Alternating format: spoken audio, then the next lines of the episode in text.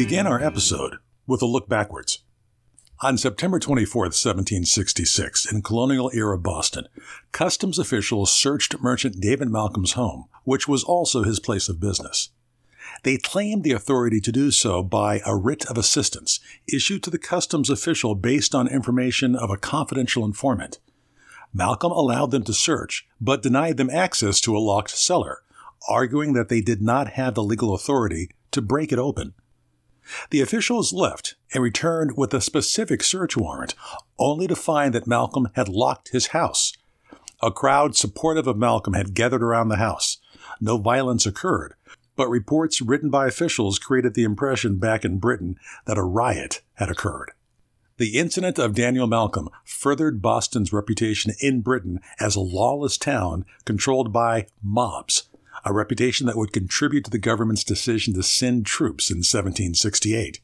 This is one of the several incidents when a Boston merchant resisted a search with a seemingly exact knowledge of the law.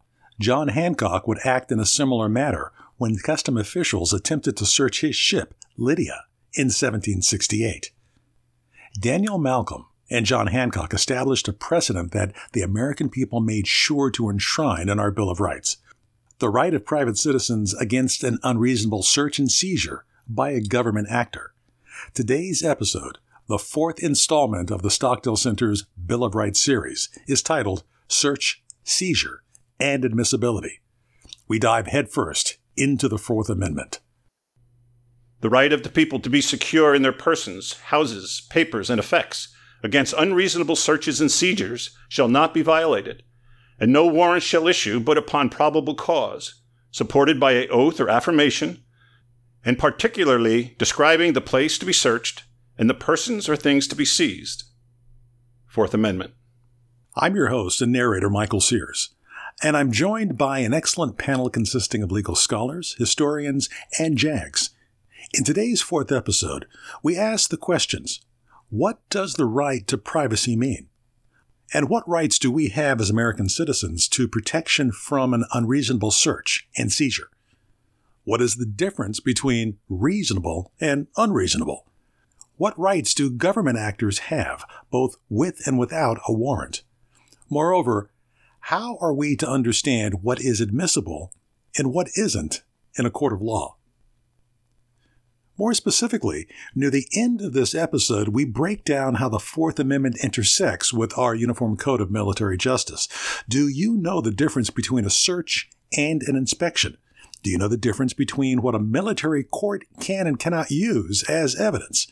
These things matter. You need to know. They apply to us here, not just at the Naval Academy, but to you as future junior officers, and to us all as citizens. We're delighted to have you join us and we want to make sure you understand the Fourth Amendment.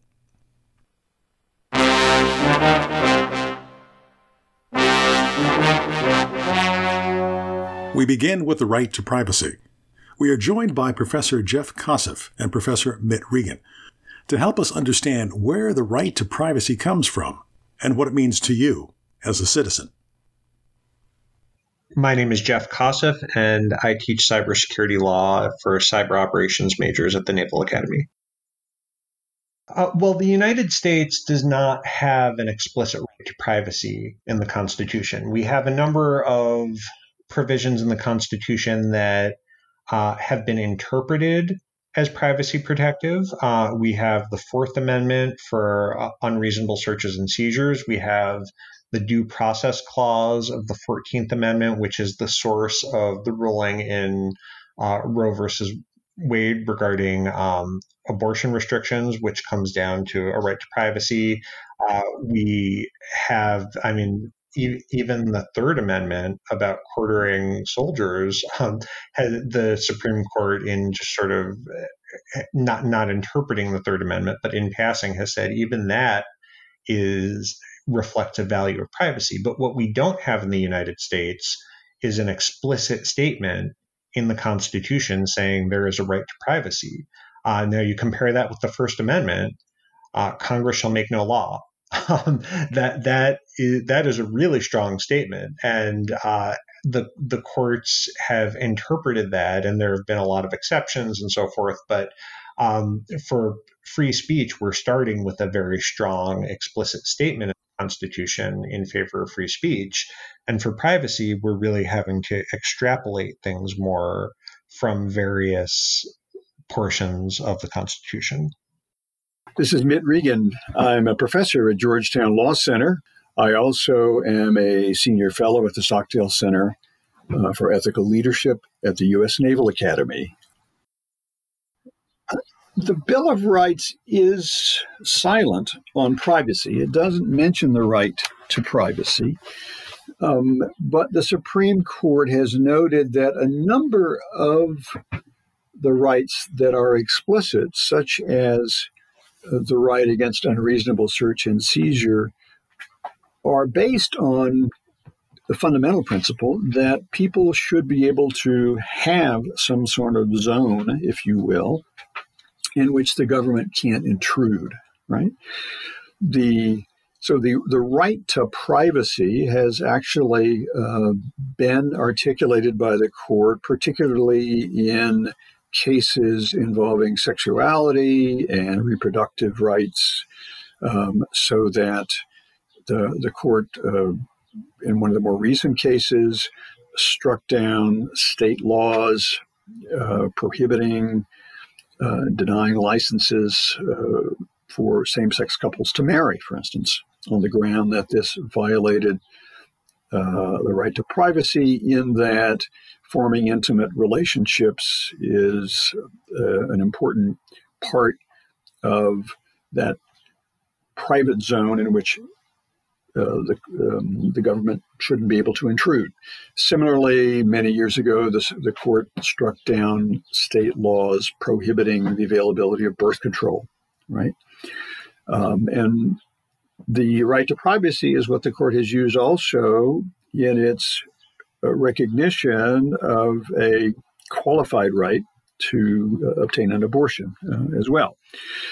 Um, some have suggested uh, that the Ninth Amendment might be a basis for a right to privacy, since the Ninth Amendment says that just because certain rights are explicitly enumerated in the Constitution doesn't mean that those exhaust all the rights that people have. And some have suggested that privacy could be one of those rights uh, as well. But yes, uh, we, we think of it, if you think of it kind of in spatial terms, you know, there are sort of concentric circles as we move out from you know our individual self to relationships with others to moving out in public and so forth the right against unreasonable search and seizure says there is a core circle there among those in which the government should not be able to intrude unless it's got, you know, an indication that you're engaged in some kind of illegal activity. We understand no explicit clause guarantees privacy, but the right to privacy is critical to understanding the Fourth Amendment. It is the bedrock that defines search and seizure. Its implicit presence, while not specifically articulated, serves as the first check against unreasonable search and seizure. But times are changing. In the age of email, text, and Zoom calls, how are we to understand our rights to privacy in the digital age? Well, so the the Fourth Amendment really is the governing constitutional principle for the government's ability to force the disclosure of uh, information, both electronic and otherwise. Um, th- there's a really quickly developing body of case law as to what is protected by the Fourth Amendment. So, uh, what the Supreme Court for um, nearly half a century has held is that, for example, for the government to wiretap phone calls uh, to get the contents of so, someone's communications with someone, they need a warrant supported by probable cause. Uh, but then, about a decade later, in a case that actually came out of Maryland, the Supreme Court said that uh, just to get a pen register, which is basically a device that records the phone numbers that have been dialed by a particular phone number, that actually does not require a, a warrant um, because of something known as the third party doctrine, which means that if third parties other than the parties to the communications have access to the information, then you've effectively uh, surrendered any Fourth Amendment claims. Now, um, that's gotten tricky in the electronic age because we have things like email, uh, which when you send an email, your email provider technically does have access to it. Uh, but and this this actually hasn't gone to the Supreme Court, but what the lower courts have generally held for the past decade is that email is protected by the Fourth Amendment because it's still the content of your communications. Uh, the most notable ruling from the Supreme Court came in 2018 in a case called Carpenter.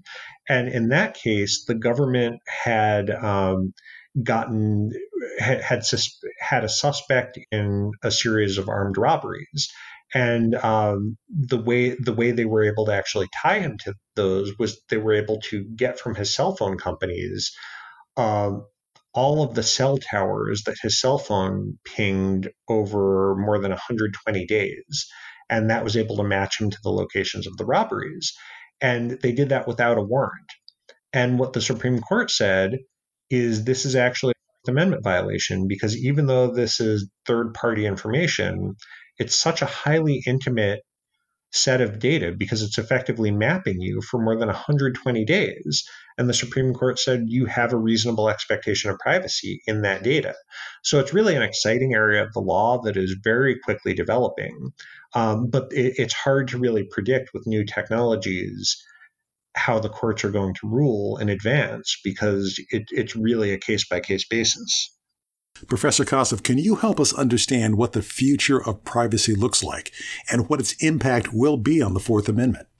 The most interesting application of new technology to the Constitution is really in the Fourth Amendment space. And that's because the courts are really struggling with applying inf- rules that were created in the analog era to the internet so and to new technologies in general. So um, before the internet, there was a fairly clear line of uh, only protecting uh, information that was not accessible to outside parties and th- things like the contents of a phone conversation.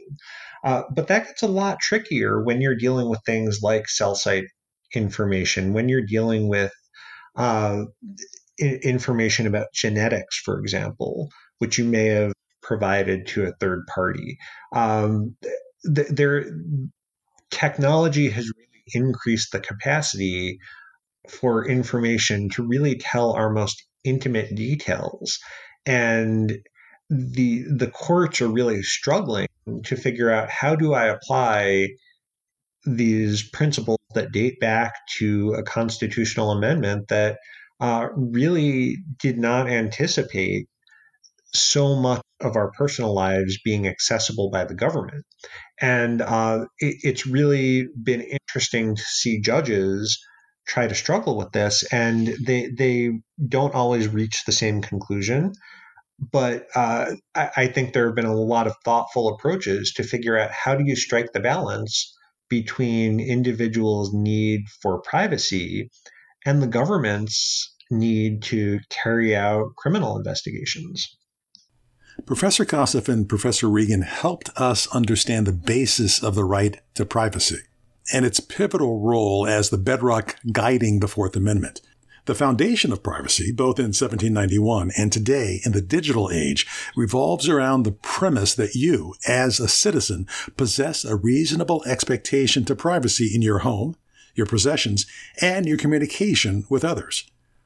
But what happens when a government actor suspects you have committed a crime or an offense? When do you lose that privacy?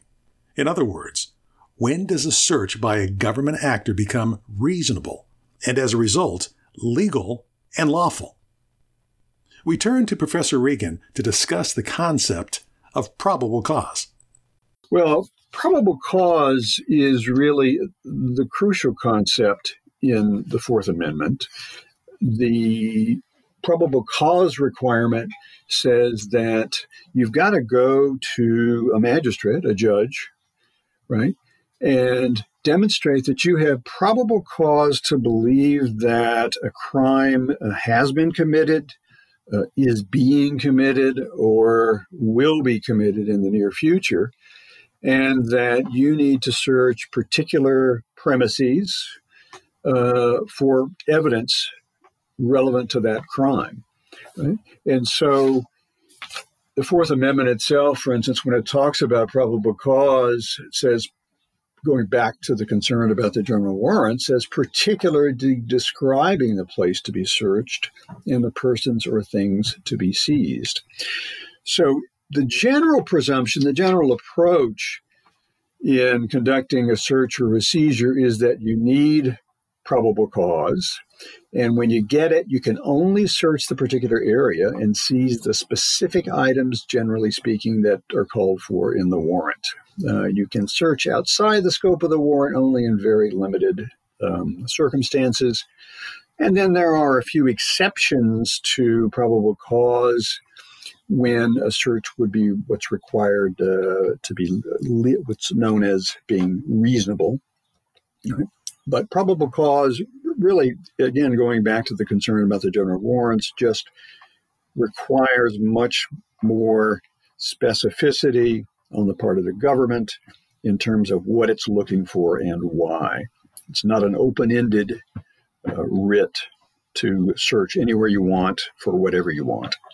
The concept of acquiring a legal search warrant is fundamental to our privacy as citizens and ensures the government must prove in a court of law that the right to conduct a search must be reasonable, specific, and based off the likely probability that a crime has been committed.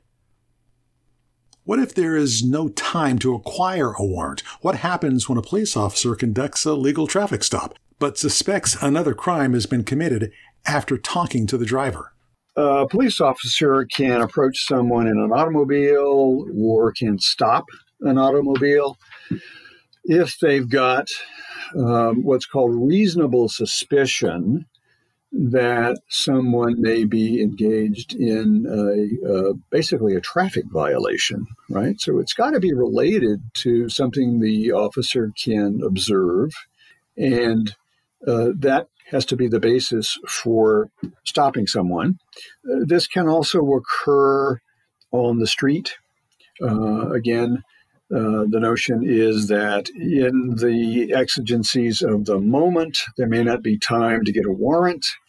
And so, if you've got reasonable suspicion, not just a hunch, but you, you're able to articulate after the fact a basis for your suspicion, then you're able to stop someone and question someone, right? But going further and let's say searching that person or searching the car requires that they've got uh, probable cause to believe that, for instance, in the car there is contraband. Um, and so the court has provided a little bit of latitude to uh, officers when they're encountering people on the street or people in automobiles so that they don't need probable cause, don't have to get a warrant, but they do have to have some basis for, first of all, stopping someone, questioning them, and then if they've got further, again, reasonable suspicion, they may be able to search that person, frisk him or her, or search the vehicle. But in any other instance where the police have time ahead of time to demonstrate probable cause, they've got to get a warrant uh, from a judge. Well, an officer could search a glove compartment after stopping someone for uh, a traffic violation if they have reason to believe there's contraband in there, illegal drugs, for instance, or if they have reason to believe that there may be a gun uh, in there, for instance, and they're not sure if that person has uh, a lawful license uh, to carry the gun. Um, so that uh, an officer can search those immediate surroundings uh, for weapons or other items that might harm the officer. So that is a matter of officer safety, uh, right, to some extent. But again, it's got to be closely uh, closely tied to that.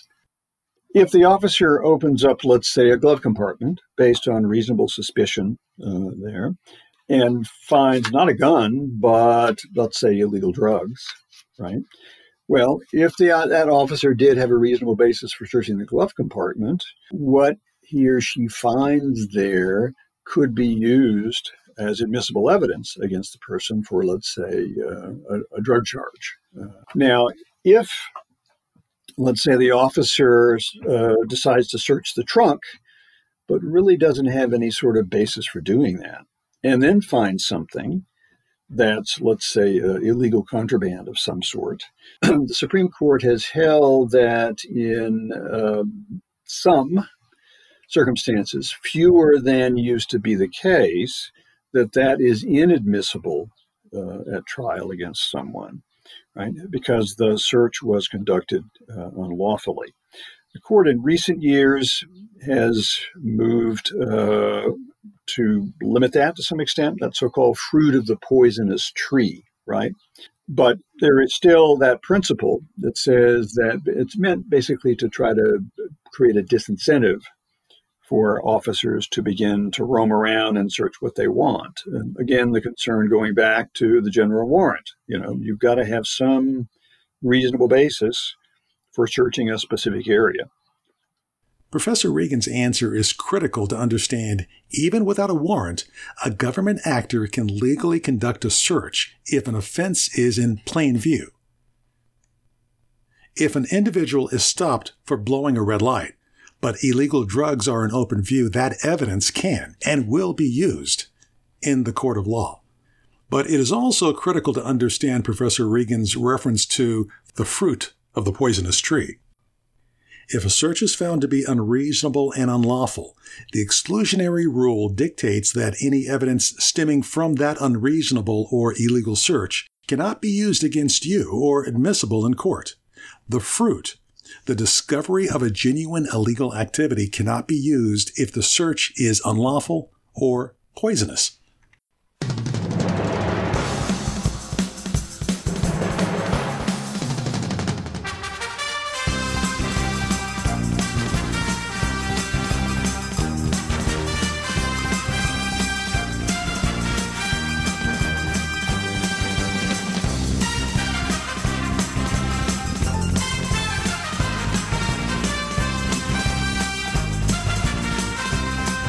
We've discussed the right to privacy and how it shapes the Fourth Amendment. The difference between an unreasonable and reasonable search and the all important warrant, and the effect of probable cause, or lack thereof, on admissibility. We now turn to the third and final portion of the Fourth Amendment, the search itself. Professor Regan, can you describe the historical context behind search and seizure? Well, the historical context of search and seizure is actually fairly uh, identifiable, fairly specific. There was what was known as a general warrant in England, and these allowed government agents to search wherever they wanted, uh, whomever they wished, and did not specify particular places or particular items that they were looking for. Uh, and a general warrant didn't expire until the monarch's death, which meant it could remain in effect uh, for years.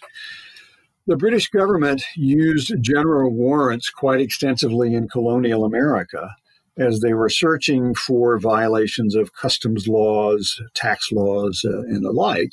And this was a significant source of resentment toward the British Crown. And in fact, in one Supreme Court decision, Justice Brennan wrote The evil of the general warrant is often regarded as the single immediate cause of the American Revolution. So the colonists, once the war was over and they began thinking about drafting a constitution, wanted to eliminate this sort of practice and hold the government to much more specific standards when it sought to engage in search and seizure. Colonel Chris Shaw describes for us how the actual seizure may play out, both for civilians and members of the armed forces. Both in the civilian world and in the military world, uh, individuals have Fourth Amendment rights. The Fourth Amendment rights in the civilian world and in the military world change uh, based off of context, and the law is always changing on this. Uh, what this means is that uh, individuals do have privacy interests in their base housing, they have privacy interests in their government emails, they have privacy interests um, in their barracks. Those interests um, are greater in your on base housing than in the barracks, uh, are greater um, in your um, your backpack than in your individual private backpack than a government issued backpack.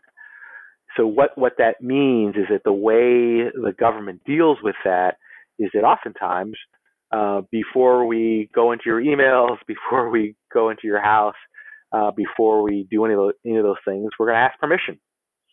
And if you grant permission, or if your roommate grants permission, then we get permission to look at those things. Um, if we don't get permission, then uh, the commanders or the persons on the scene will usually freeze the scene, which means that nobody can go in, nobody can go out, uh, so that we have control over the scene. And then we will seek a search authorization from the commander uh, that controls that portion of the base.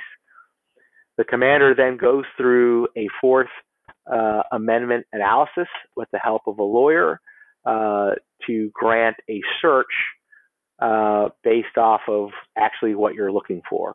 So if one is looking for little packets of cocaine, uh, one can look through one's drawers.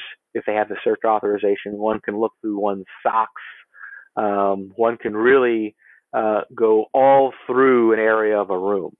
If one is looking for stolen laptop computers, they can only look in areas where a stolen laptop computer would fit. So, really, in conclusion, um, whether you're in the military or you're in, or you're in civilian life, you do have uh, privacy interests. Those privacy interests are protected uh, by the Fourth Amendment. And normally, when commanders want to search for something, they're going to ask uh, for your consent. If they don't have your consent, they will then freeze the scene so that nobody can uh, modify that scene, take something out, put something in. Then they will seek um, a, a search authorization from the commander that owns that portion of the base. Uh, and usually that authorization will be very specific uh, for what you're looking for.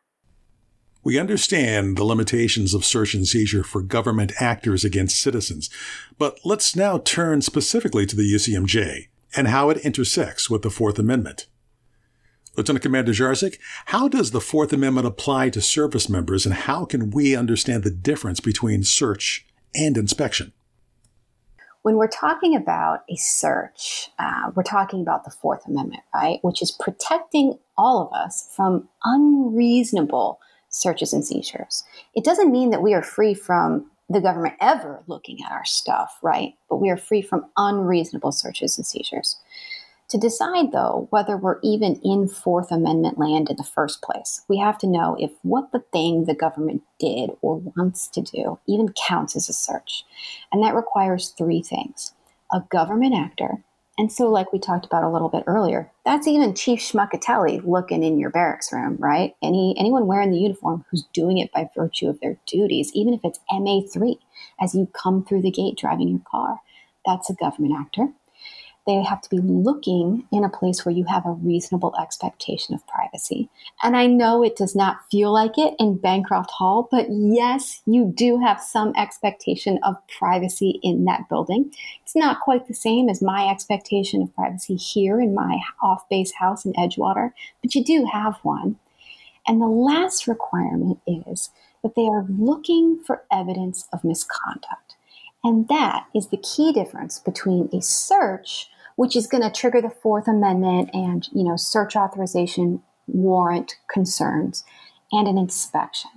Because an inspection is a government actor, you know, it's Chief Schmuckatelli, looking in a place where you have at least some expectation of privacy. Maybe it's your uh, footlocker in your barrack space. Maybe it's the trunk of your car as you come through the gate. But you have some expectation of privacy there. But they are not looking for specific evidence of misconduct when they're doing that inspection. In the first place, what they're looking for is, you know, sort of the general health, welfare, well-being of you as service members, right? Making sure that we don't have a huge roach problem because Midshipman Schmeckatelli down the hall can't keep his room clean. Those are the sorts of driving factors that make us do inspections. Other things I've seen is like, hey, we're going to do an inspection because these kids keep plugging in hot plates and we're worried about a fire. It's a legitimate reason to do an inspection. And because I don't have that third requirement for a search, it means it's not a search. The Fourth Amendment doesn't apply. And if I happen to find evidence of criminal misconduct while I'm doing that inspection, well, it's game on then, and I get to use that as evidence against you. It sometimes gets problematic though. What we see sometimes, particularly in the fleet, is what I call, and I'm using air quotes here, but an inspection, right? So I think uh, Seaman Timmy is up to no good. And I have a little bit of evidence that tells me that, but I don't have enough to like go get a warrant. So what I'm going to do is I'm going to go do an inspection and I'm going to look in his barracks room and sure enough I find the drugs or whatever it may be. I cannot use inspection as a, a ruse or a guise to conduct an impermissible search. And so, what the courts are going to look at when you have that challenge, the government saying this was just a plain old inspection, and you, Seaman Timmy on trial, are saying, no, it wasn't. This was a search what the courts are going to look at is one, are they targeting any particular individual? If they are, it becomes problematic. Are they subjecting any person or persons to more intrusion than others? That's also problematic. And three, is the inspection unscheduled and coming after a recent report of misconduct? These three things are what we call factors in military or in law. And what it means is if you have two of those, it's going to be problematic. If you have three, it's going to be really problematic. The court is going to weigh hey, was this more like an inspection or was this more like a search? If it was more like a search, well, then you better have gotten search authorization too. Otherwise, what you found is not going to be admissible. In the words of Justice Antonin Scalia, a sniff is not a search, right? So if I if I smell the weed, I have not conducted a search. And by the way, if I had the right to be walking in your p-way, technically we can call that like in plain sniff or in plain view. So there's nothing wrong with me having smelled that. So what I can do is try to follow that smell down and isolate it to like one, maybe two rooms. And at that point, right, you're going to kind of freeze the scene. You're going to say, hey, no one come in or out of these spaces. And then I'm going to go to the authority who has the ability to issue the military version of a warrant, which is a search authorization.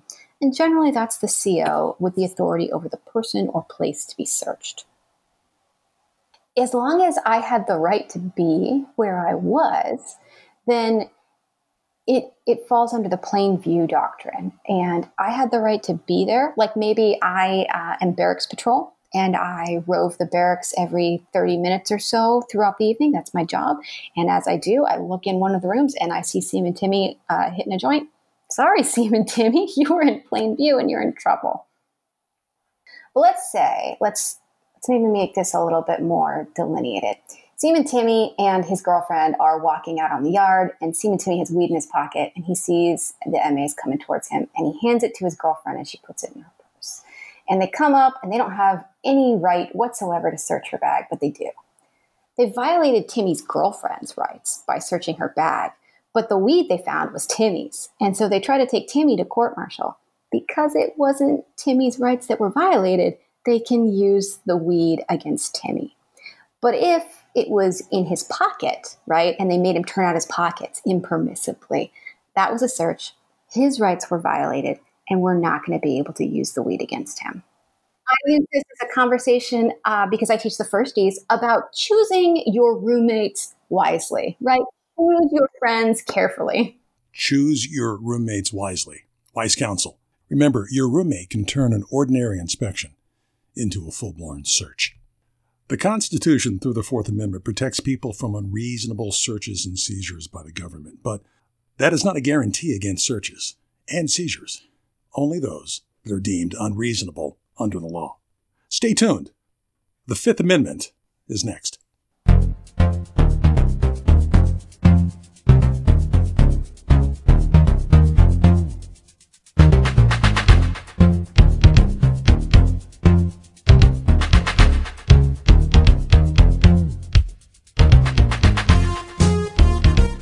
For listening to the Bill of Rights podcast from the Stockdale Center at the United States Naval Academy. This is a series of presentations that covers the interconnections between the U.S. Constitution, the Bill of Rights, and how the Uniform Code of Military Justice relates to each other. Tune in for the rest of the series covering freedoms, criminal procedure, courts, trials, and enumerated rights, among other things. You raised your hand in an oath to the Constitution the first day you got here. Make sure you know what it means. These podcasts are brought to you by the Stockdale Center for Ethical Leadership. I'm Michael Sears, the Director of Leadership Innovation, and I'm with my partner, Ensign Aidan Riley. We wrote, edited, and produced this series. Would also like to thank our guests Professor Mark Nevitt, Professor Jeff McCrease, Professor Mary DeCritico, Professor Brielle Harbin, Professor David Luban, Professor Mitt Regan, Professor Jeff Kosseff, Lieutenant Commander Elizabeth Jarzik, and Colonel Christopher Shaw, United States Marine Corps. Music by Law and Order by Mike Post from the TV show Law and Order. Dragnet instrumental theme by Walter Schumann from the TV show Dragnet. Hawaii Five-O theme by Morton Stevens from the TV show Hawaii Five-O. And Beverly Hills Cop by Harold Faltermeyer from the movie Beverly Hills Cop. Words by James Madison and the 55 founding fathers who started this conversation. And we are happy they did.